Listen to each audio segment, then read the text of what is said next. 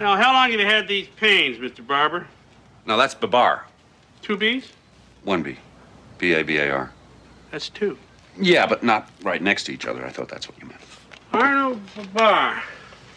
Isn't there a children's book about an elephant named Babar? I don't know. I don't have any. No children? No elephant books. Welcome to Between the Lines, a podcast about sports and the law with your host, me, Gabe Feldman, director of the Tulane Sports Law program and co director of the Tulane Center for Sport. Joining me today to help make sense of a wild month in college sports that is about to get a bit wilder is Michael McCann, writer and legal analyst for Sportico and professor and director of the Sports and Entertainment Law Institute at the University of New Hampshire. Longtime friend and first time podcast guest for me. We talk about name, image, and likeness, the future of college sports, whether we can expect the college football and basketball video games to return, and the grade I gave him on his paper in law school, and more. Here we go. We got to jump right in. We have a lot to talk about. Big news today, a lot of uncertainty. I've been waiting for this chance to talk to you to ask this question. I don't think a lot of people are talking about it, but we actually had an offline chat about this. Jon Hamm cast as Fletch in the reboot of Fletch. What do you make of this? Well, one, I'm just thrilled there's a reboot, right? Because both of us have seen that movie probably over 50 times, right? Yes. So, yes. You, literally, we know the lines. We text each other the lines from the movie. So, I'm not sure we text anything other than lines to that movie. It's pretty much the, the substance of our communications is yeah. largely around the movie Fletch. So this is going to be a great opportunity for us, A, to get new material. Yeah. And Jon Hamm is a skilled actor, right? It's tough to take over Chevy Chase, but I think if anyone can do it, I'm I'm pretty excited to see what he's going to do and how much they change the movie, right? Like what are the plot lines? It's yeah. it's a big deal. Yeah, how do they modernize it? He's a skilled actor, but you know, Chris Paul is a skilled point guard. But is he going to take over for Shaq? I don't know. I don't know if Jon Hamm is the right is the right guy. We'll see. He he's been great in everything, but I, I thought maybe Ryan Reynolds or even a, Will Ferrell could reinvent the the role. But that's why I'm a law professor and not a casting director. So we'll, well, Will Ferrell would have been interesting, right? Because yeah, yeah. he would certainly land the humor part. And Jon Yeah. Hamm, we don't know how he's going to do with that, but hey, we'll find out. We'll find out. All right. So that's why I brought you on.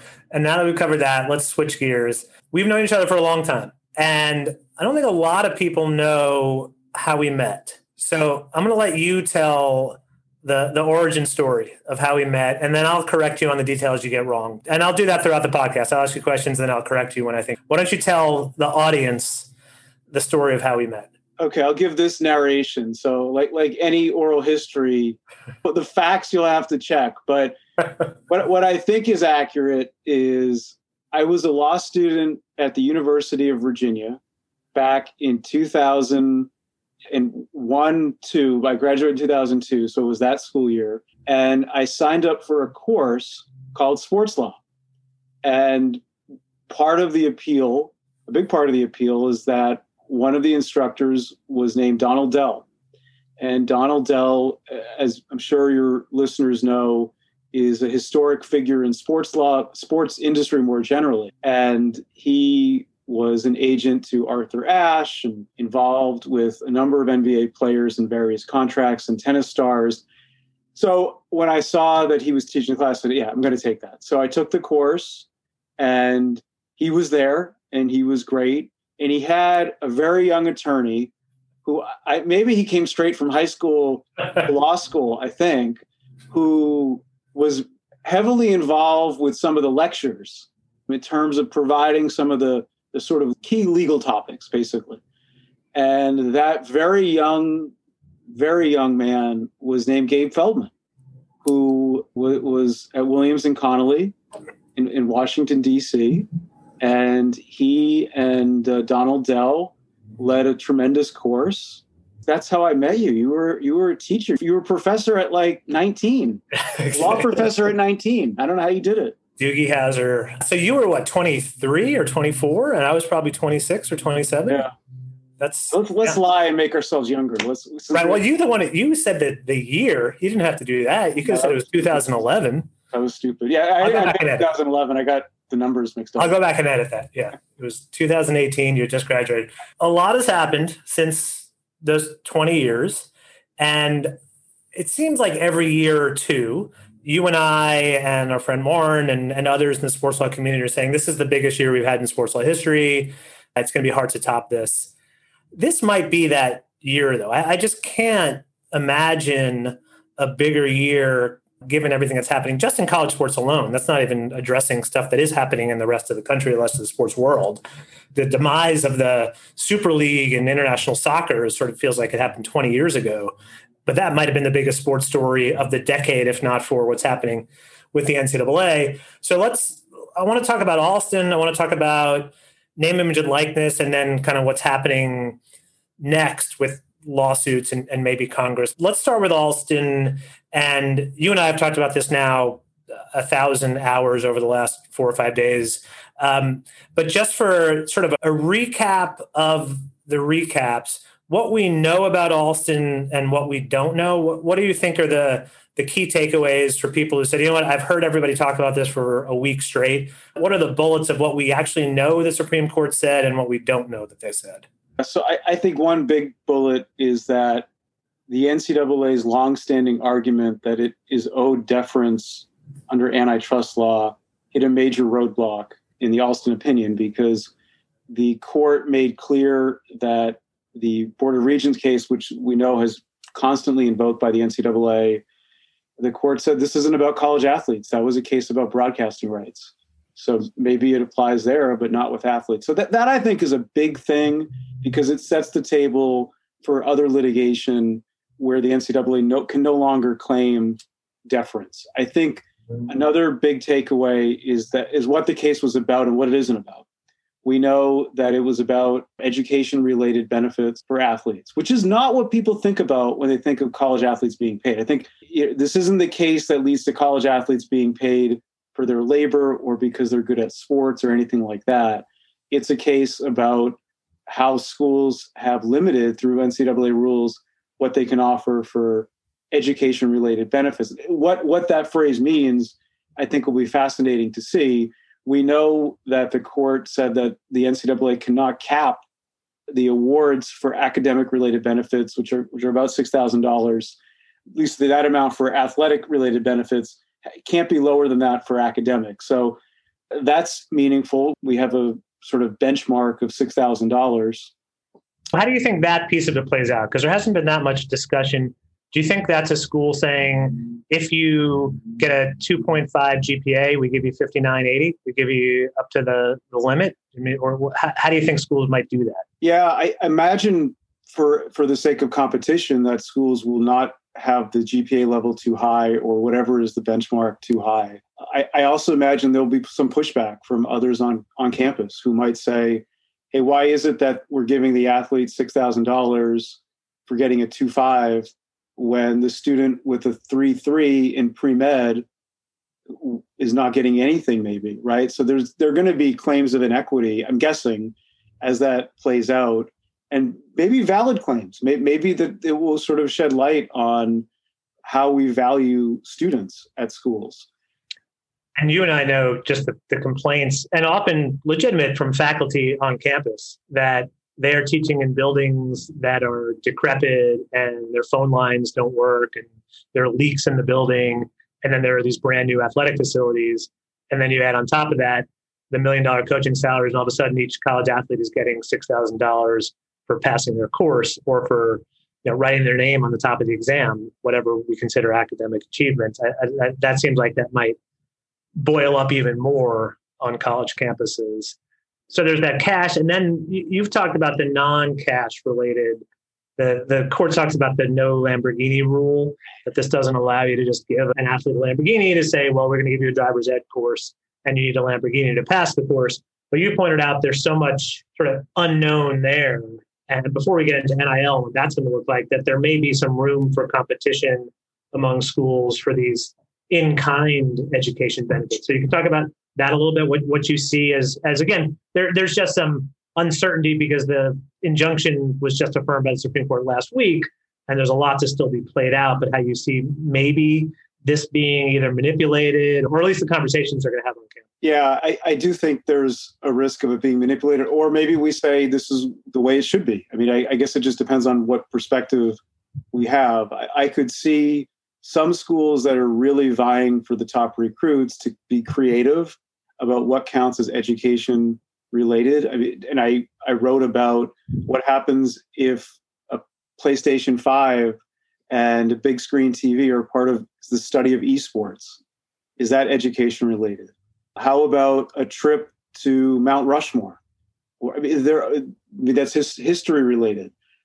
I'm sure far more creative people than you or me will put their minds together to come up with ways of having things fall under the umbrella of education related that professors and other academics are going to scoff at.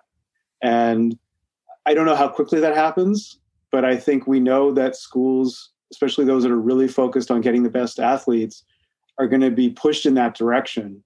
And it will be up to schools. There could be a lot of friction, as you referenced, Gabe. That's already been there for a long time.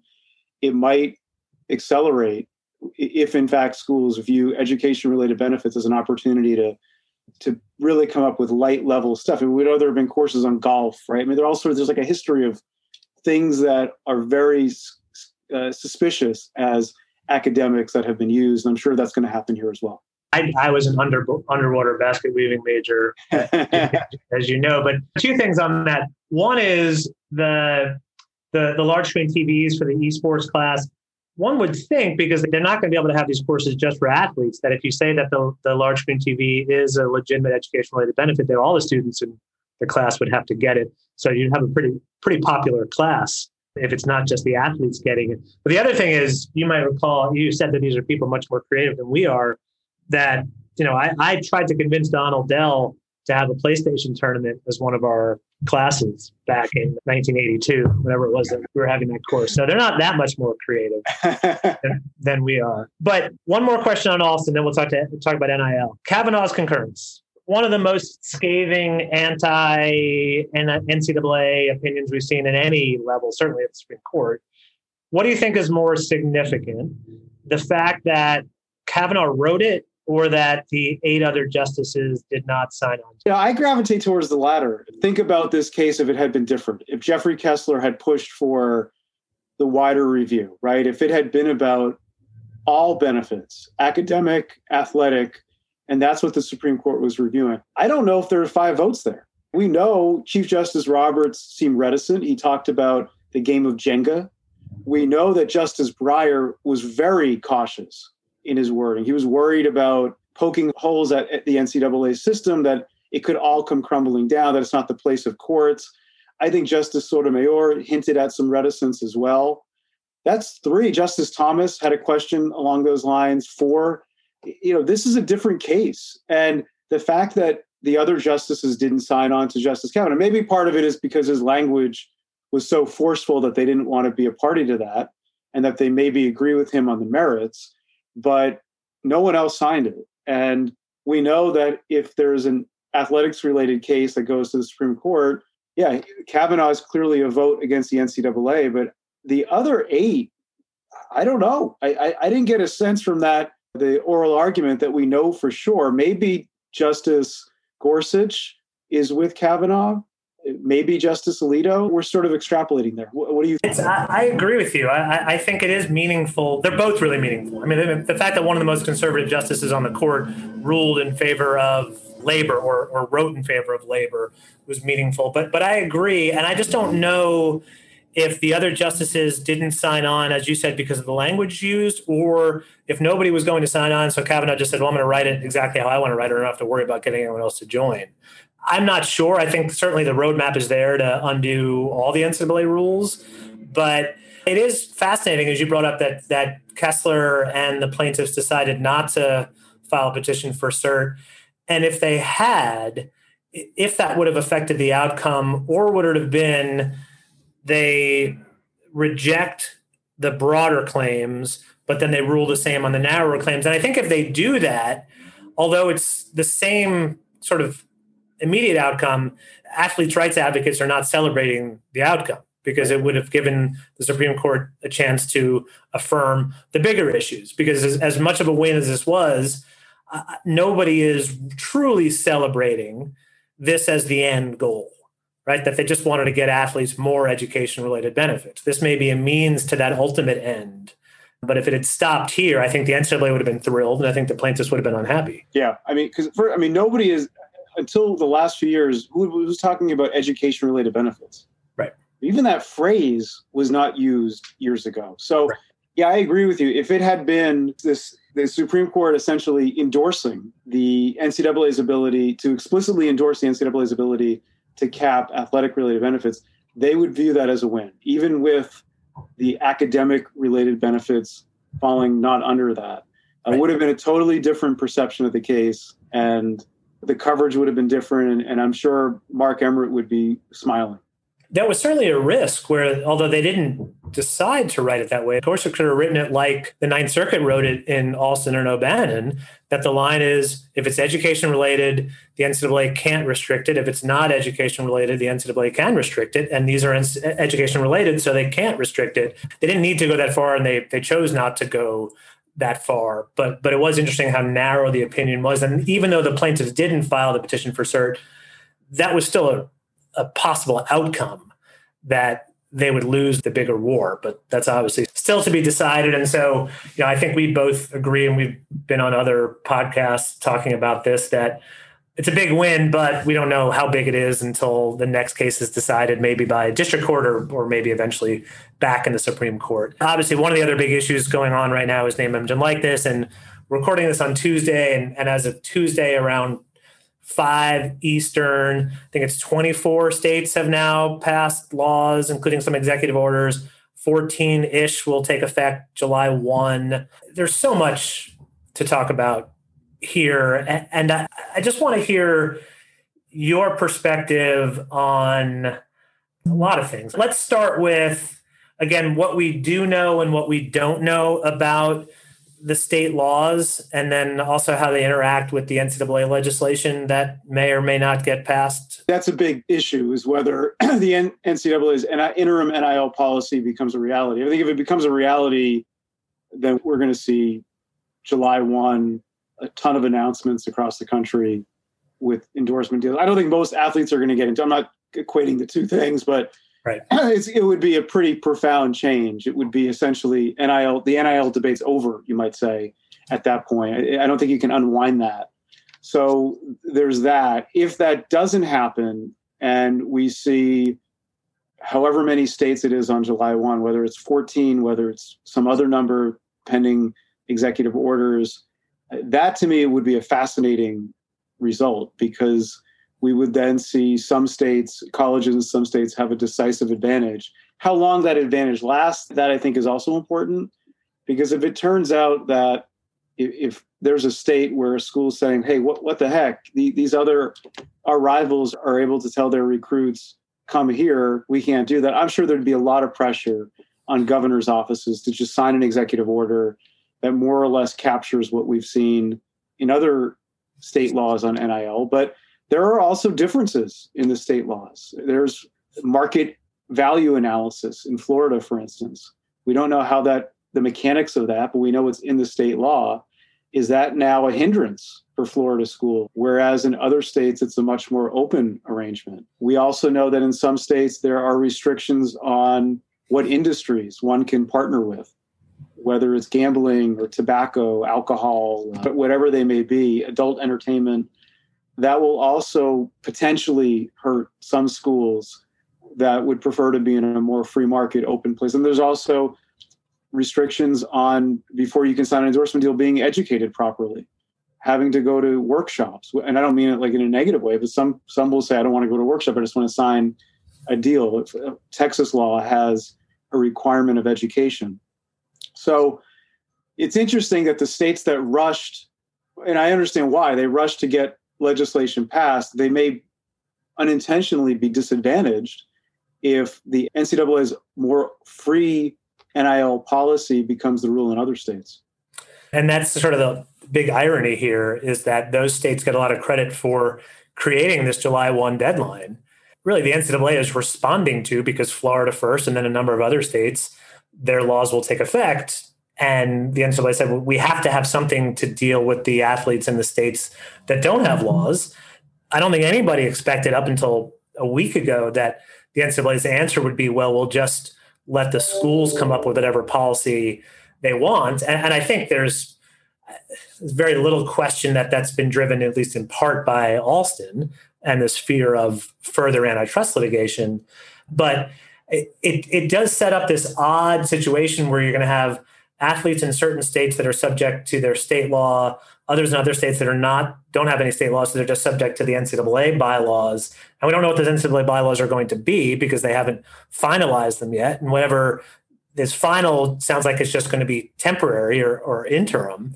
And so, how do you, as a athletic director or compliance office, come together with a policy that's just sort of an impossible burden on these schools? But do you see? You know, you've talked about this a little bit.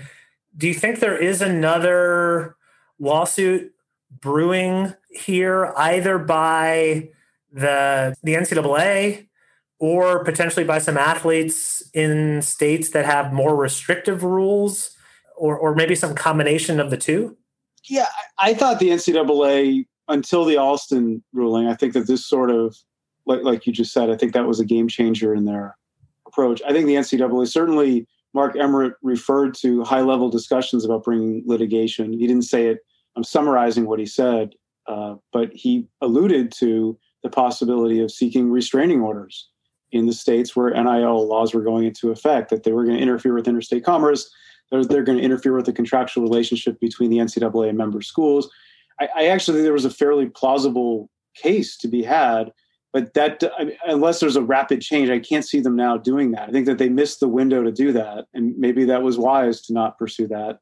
It would have been hard to sort of governors over state laws so that college athletes can't get NIL. It just I think the optics of that in, in this country would have been challenging. In terms of athletes in states where there are going to be more restrictions, I could see litigation, but I'm of the view. I think a lot of athletic directors are going to just say, "Look, do what you got to do." I, I don't know if there's going to be a rigid enforcement. I feel like it's going to be a pretty open marketplace, Yep. and in part because everything's happening so quickly, and now there's a perception that in states without laws, it's going to be op- an open market more or less. Even if that proves not to be true, I think it's going to be interpreted as that. And there may be some that say, "Yeah, the NCAA came up with these guidelines. We've got a lot to do, and who's going to enforce these?" I think it's going to be. It could be disruptive. It could be messy, but that's not necessarily bad for the athlete. The athlete might benefit from that. And then many would argue, and that it's already disruptive and messy. It's just that the athletes aren't getting Yep. benefit from it. This will, or, or or their benefit is capped, and this will provide them with more benefit. I think we all agree that athletes do get a lot of benefits. It's just should the schools be allowed to continue to cap them? It it seems like in playing this out that because of Alston, in part, the NCAA said we're concerned about agreeing to rules that are overly restrictive because we're afraid we might get sued again. So we're going to have very unrestrictive rules, and pending what happens Wednesday, that might invite its own litigation. And, I'm not sure how the NCAA comes back from that, given that their argument for the last several decades has been we need uniformity, we need a level playing field. We can't exist if athletes are operating under different rules depending on what state they're in. And now they're just saying, okay, go operate in your state and whatever rules your state has, those will be the rules. And it seems as if two things might happen. One is they won't survive because, as they've been arguing for years, they can't survive with a lack of uniformity. Or two, they do survive. And if they do survive, they've proven they can survive without a lack of uniformity and without those restrictive rules, which if you're Jeff Kessler, the plaintiff's attorneys, you say every one of these agreements you've had in the past was obviously more restrictive than necessary. Look at the House case, right? Exactly. That's, that's exactly what they're gonna they're gonna say. Why? I mean, if it works fine, why didn't you allow it before? Right. And, and for those who don't know what the House case is, which is probably most people, do you want to give a quick summary of the House Oliver cases and, and what's gone on there so far? Yeah, sure. So there are three college athletes who have brought two lawsuits against the NCAA out in the Northern District of California before Judge Wilken, the same judge, district court judge in O'Bannon and Alston. The basic argument is that member schools and the Power Five conferences in the NCAA have all conspired legally under antitrust law to deny NIL, which they define more broadly than I, I, think we're used to. They include broadcasting rights in that, which is interesting. So they argue that all of this time where where the college athletes weren't able to get NIL, it's the result of an unlawful conspiracy. So if now the NCAA says, "Oh yeah, you, you know, you're right, we can have amateurism and NIL, and states can do what they want," that just seems like opening the door for lawyers to say, in that case, to say, "You just admitted your rules were not necessary."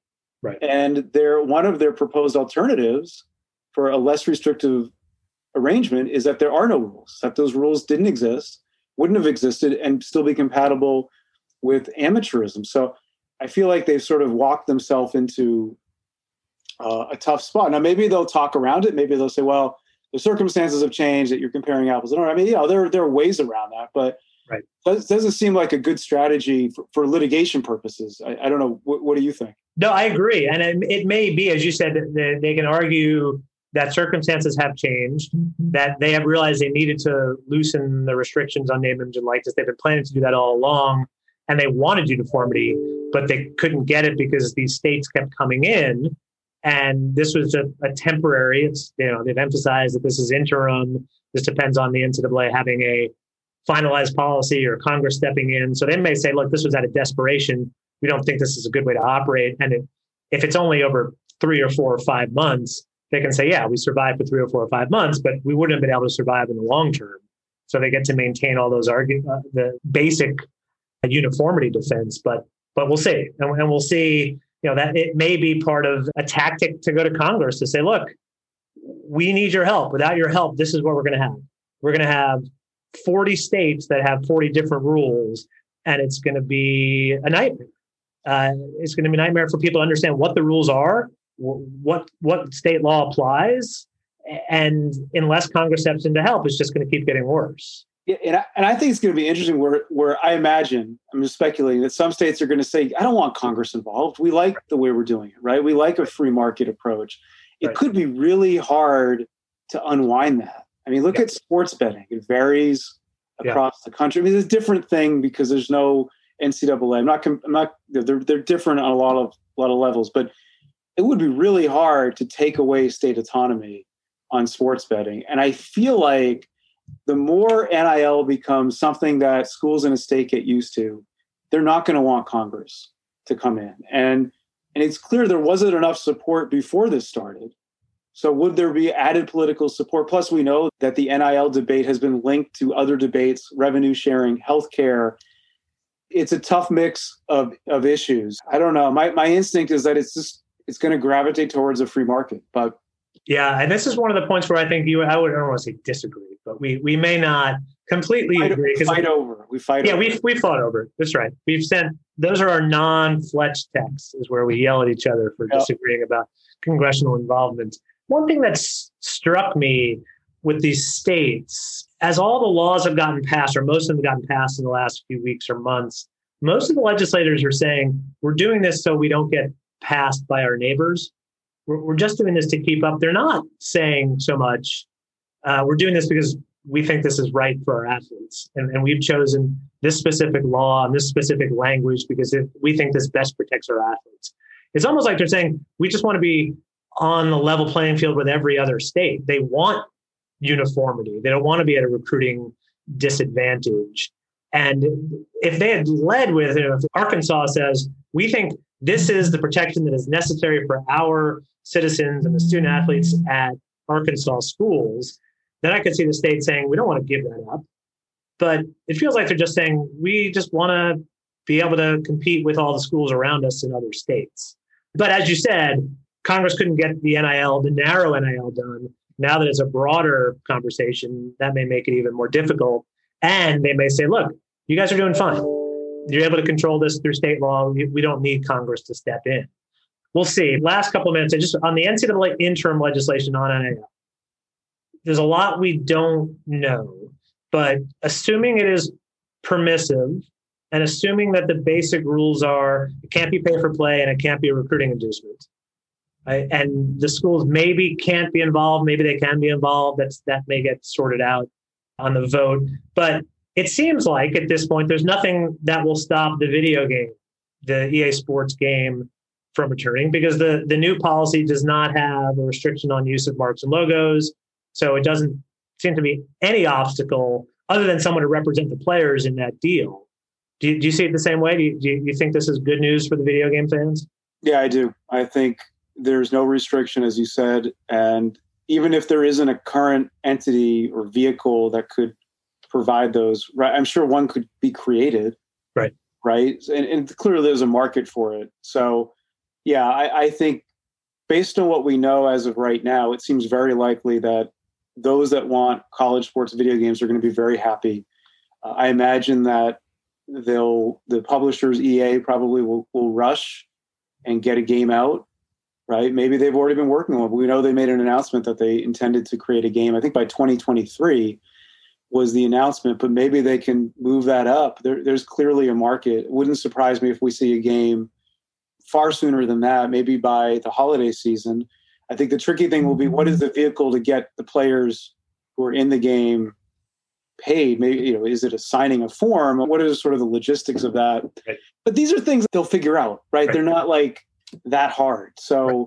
yeah I, I, think we'll be seeing games a lot sooner than 2023 yeah it's it's you're right i agree it's more of a logistical challenge than a legal challenge and ea it turns out ea was pretty prescient when they announced the return of the game it was last year people said wait a minute can the athletes be in it and looks like they they knew all along. Maybe they had a mole in the Supreme Court. Maybe they did. And I and I think it always showed, you know, Ed O'Bannon sued EA and the NCAA. And it was always interesting that they the two of them were together because their interests are so divergent, right? EA just makes video games. What do they, they don't care about amateurism. Right, right. They would love to just make a game and probably not deal with litigation and, and pay the players some maybe, maybe a modest amount. I think the players got on average about fifteen hundred dollars that right. appeared in the games. And right. EA is not going to go broke. I'm sure that their market research suggests that publishing a game with real players' likenesses and names in it would be a win for all. But I guess we'll yeah. And I, I, think this is an opportunity for them to do like the old track and field arcade game with the trackball and the buttons you pound in to make your guy go faster or your person go faster. They should do EA all sports. It's not just yes. football, basketball. You get to play track, you get to play volleyball, with the men's team, with the women's team. That yeah, you can take that. You can take that idea from me.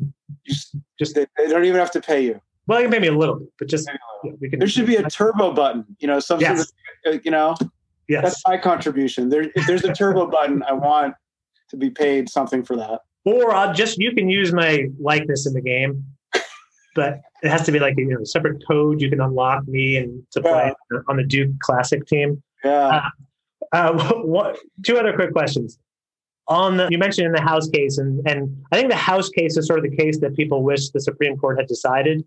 Is hmm. do athletes have the right to be paid for name, image, and likeness, and do they have a right to be paid for their TV rights? And the NCAA has argued that there is no legal right to be paid for broadcast of television. That's essentially preempted by copyright. And Judge Wilkins said, I, I, even if that's true, it doesn't mean they can't be paid for it because obviously the professional athletes, th- theirs is at least under case law preempted by copyright, yet they're paid for it because right. as part of the collective bargaining agreement. So the NIL laws that are being passed, I don't know that any of them mention television. And the, I haven't seen the NCAA legislation mention television. I'm just wondering, and I'm curious on your thoughts on this do you think we're going to see athletes or, or the NCPA or somebody say, look, you, you have to start paying the athletes if you want them to be in TV deal? Yeah, there's a logical argument, right? The pro mm-hmm. players, like you just said, Gabe, are paid for being irrespective of copyright, irrespective of the First Amendment argument that right, this is right. right? Th- those reasons don't matter, it seems, because the players are still paid at the pro level. W- what is the distinction at the college sports level? So it wouldn't surprise me to see some group make that argument. Now, whether they can get a group of players together. I mean, there, there's sort of the collective action issue that I think Right. I'm a little bit less sure about. Right. Uh, right. I mean, how do you would players sort of not appear at games because they're not being paid for their broadcasting rights? I mean, that maybe, but we haven't seen anything like that happen, at least at a, at a broad scale. So I could see the argument being raised. I'm a little bit less convinced that it will lead to maybe what's a necessary action to make it happen. I just wonder if one of the lawyers will file an injunction and say Yeah. You can't show these games unless you pay the athletes, unless you get consent from them. Now they argue they have consented through their the document they signed. But all right, we have 30 seconds left. Give me give me your parting thoughts. I want to have a perfect 30 second question for you, but I don't have one. So I'm going to leave it to you. Well, I Give, give me your best stuff now. my, 20 my seconds. best stuff. I don't know what my best stuff is. I don't think I have best stuff, but I can say this: that it's going to be a lot of fun for us, for others who teach sports law, for students who take sports law. This is an amazing time to be studying this area of law because it, so much is happening so quick. I mean, what other area of law has this kind of monumental change happen in, over a period of two weeks? Really, Right. if you if you couple Alston with the NIL laws and now the NCAA's NIL policy, what a time to be studying this area of law and for and for our students, so many great paper topics. I can't wait to see what's written about this. That's my parting shot. That's perfect. Perfect parting shot. And it's a perfect way to close because I remember reading the paper you wrote for my class and grading it on uh, on an airplane.